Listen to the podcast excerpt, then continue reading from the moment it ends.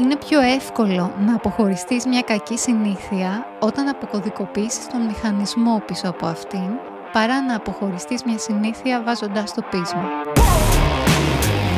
Καλώς ήρθατε στο Entry Podcast. Είμαι η Στέλλα Αλαφούζου και γράφω το newsletter The Entry. Περισσότερο από την ιατρική αγαπώ την έρευνα. Πιο σημαντικό από το προσδόκιμο ζωής θεωρώ το προσδόκιμο υγείας. Αυτό αναζητώ και γι' αυτό μοιράζομαι μαζί σας όσα ξέρω. Για να ζήσουμε περισσότερο, αλλά και καλύτερα. Ένα πλήρες και με το παραπάνω γεύμα έχει τελειώσει. Νιώθουμε χορτάτοι και ικανοποιημένοι, αλλά λίγο μετά προκύπτει μια αδιανόητη λιγούρα ή λαχτάρα για κάτι γλυκό. Ποιος είναι ο πραγματικός λόγος που ο οργανισμός ζητά απεγνωσμένα ζάχαρη μετά από ένα γεύμα; Α μιλήσουμε για τη δύναμη της συνήθειας, της σερωτονίνη και άλλα βαθιστόχαστα. Παραδοσιακά, κλείνουμε ένα γεύμα με κάτι γλυκό. Ακόμη και οι κατάλογοι στα εστιατόρια, στο τέλος ενός μενού, έχουν προτάσεις για κάποιο επιδόρπιο.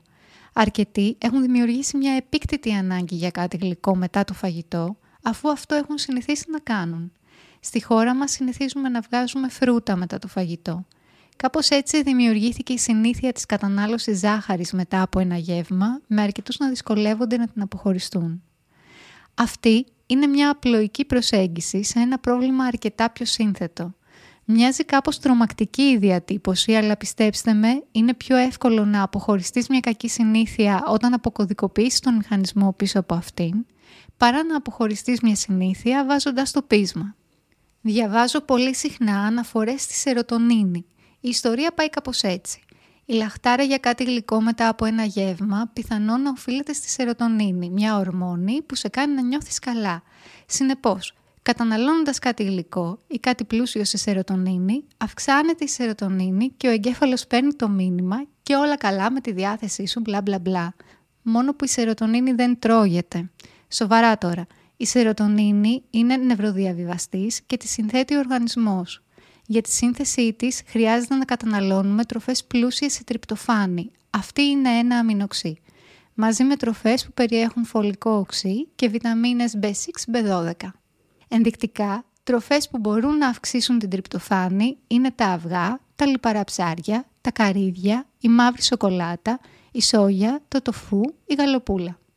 Αλλά για να ξαναγυρίσω στο θέμα μας, είναι στο μυαλό σου αυτή η λαχτάρα για γλυκό μετά από ένα γεύμα ή όντως έχεις κάνει υπογλυκαιμία; Η υπογλυκαιμία συμβαίνει όταν η γλυκόζη πέφτει κάτω από 70 mg per deciliter και σε πιο σοβαρές περιπτώσεις κάτω από 54.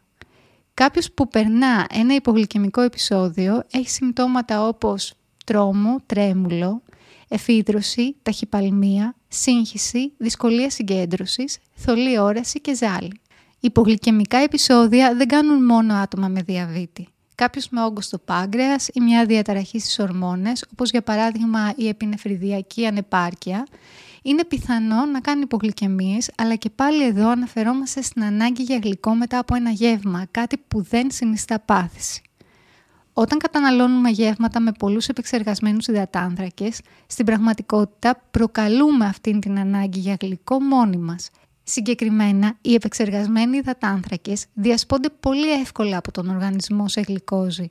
Αυτό συνεπάγεται μια εκτόξευση της γλυκόζης στο αίμα, που υποχρεώνει το πάγκρεας να παράγει ινσουλίνη προκειμένου να μεταφερθεί η γλυκόζη από το αίμα στα κύτταρα. Σκεφτείτε όμως ότι όλες αυτές οι διεργασίες γίνονται πολύ γρήγορα ξεκινώντας από την ταχύτητα με την οποία διασπώνται οι επεξεργασμένοι υδατάνθρακες. Όταν ακολουθεί μια επίσης γρήγορη και υπερβολική απάντηση από το πάγκρεας με την παραγωγή ινσουλίνης, τότε συμβαίνει μια κατακόρυφη πτώση της γλυκόζης και έτσι κάνουμε το υπογλυκαιμικό επεισόδιο που μας επιβάλλει να φάμε και κάτι γλυκό μετά από το γεύμα. Αυτή είναι η αντιδραστική υπογλυκαιμία που μπορεί να προκύψει και από άλλους λόγους όπως διάφορες φαρμακευτικές αγωγές. Το καλό νέο είναι ότι οι επεξεργασμένοι υδατάνθρακες ευθύνονται για αυτά τα φαινόμενα. Ποιοι είναι αυτοί; Λευκά ζυμαρικά, λευκό ψωμί, ρύζι, αρτοσκευάσματα, επεξεργασμένα δημητριακά και φυσικά τα γλυκά. Αλλά εδώ μιλάμε για την κατάσταση πριν από αυτά. Και λέω πως αυτό είναι ένα καλό νέο, γιατί τα λαχανικά ή τα όσπρια έχουν και αυτά υδατάνθρακες, αλλά όχι επεξεργασμένους και τα θέλουμε στη διατροφή μας για άλλους καλούς λόγους. Τι κάνουμε όμως αν δεν μπορούμε να αποφύγουμε την κατανάλωση επεξεργασμένων υδατανθράκων; Η κατανάλωση επεξεργασμένων υδατανθράκων σε καθημερινή βάση ή συχνά δεν είναι μια καλή επιλογή για την υγεία. Ωστόσο, για κάποιους δεν είναι εύκολο να τους αποφεύγουν για πάντα. Μια λύση είναι να συνδυάζονται με πρωτεΐνη, φυτικές ίνες και λίπος. Αυτά τα μακροθρεπτικά συστατικά στην πραγματικότητα βοηθούν ώστε να επιβραδύνεται ο ρυθμός με τον οποίο το φαγητό μετατρέπεται σε γλυκόζη. Όταν θέλω να φάω πατάτες τηγανιτές ή μια μακαρονάδα, καταναλώνω πρώτα μια σαλάτα με φυλλώδη λαχανικά, ντοματίνια και ό,τι άλλο από λαχανικό υπάρχει στο σπίτι. Προσέχω πολύ ώστε το dressing της σαλάτας μου να μην έχει κρυμμένη ζάχαρη. Γι' αυτό φτιάχνω μόνη μου ένα dressing με ελαιόλαδο, μπαλσάμικο και αλάτι.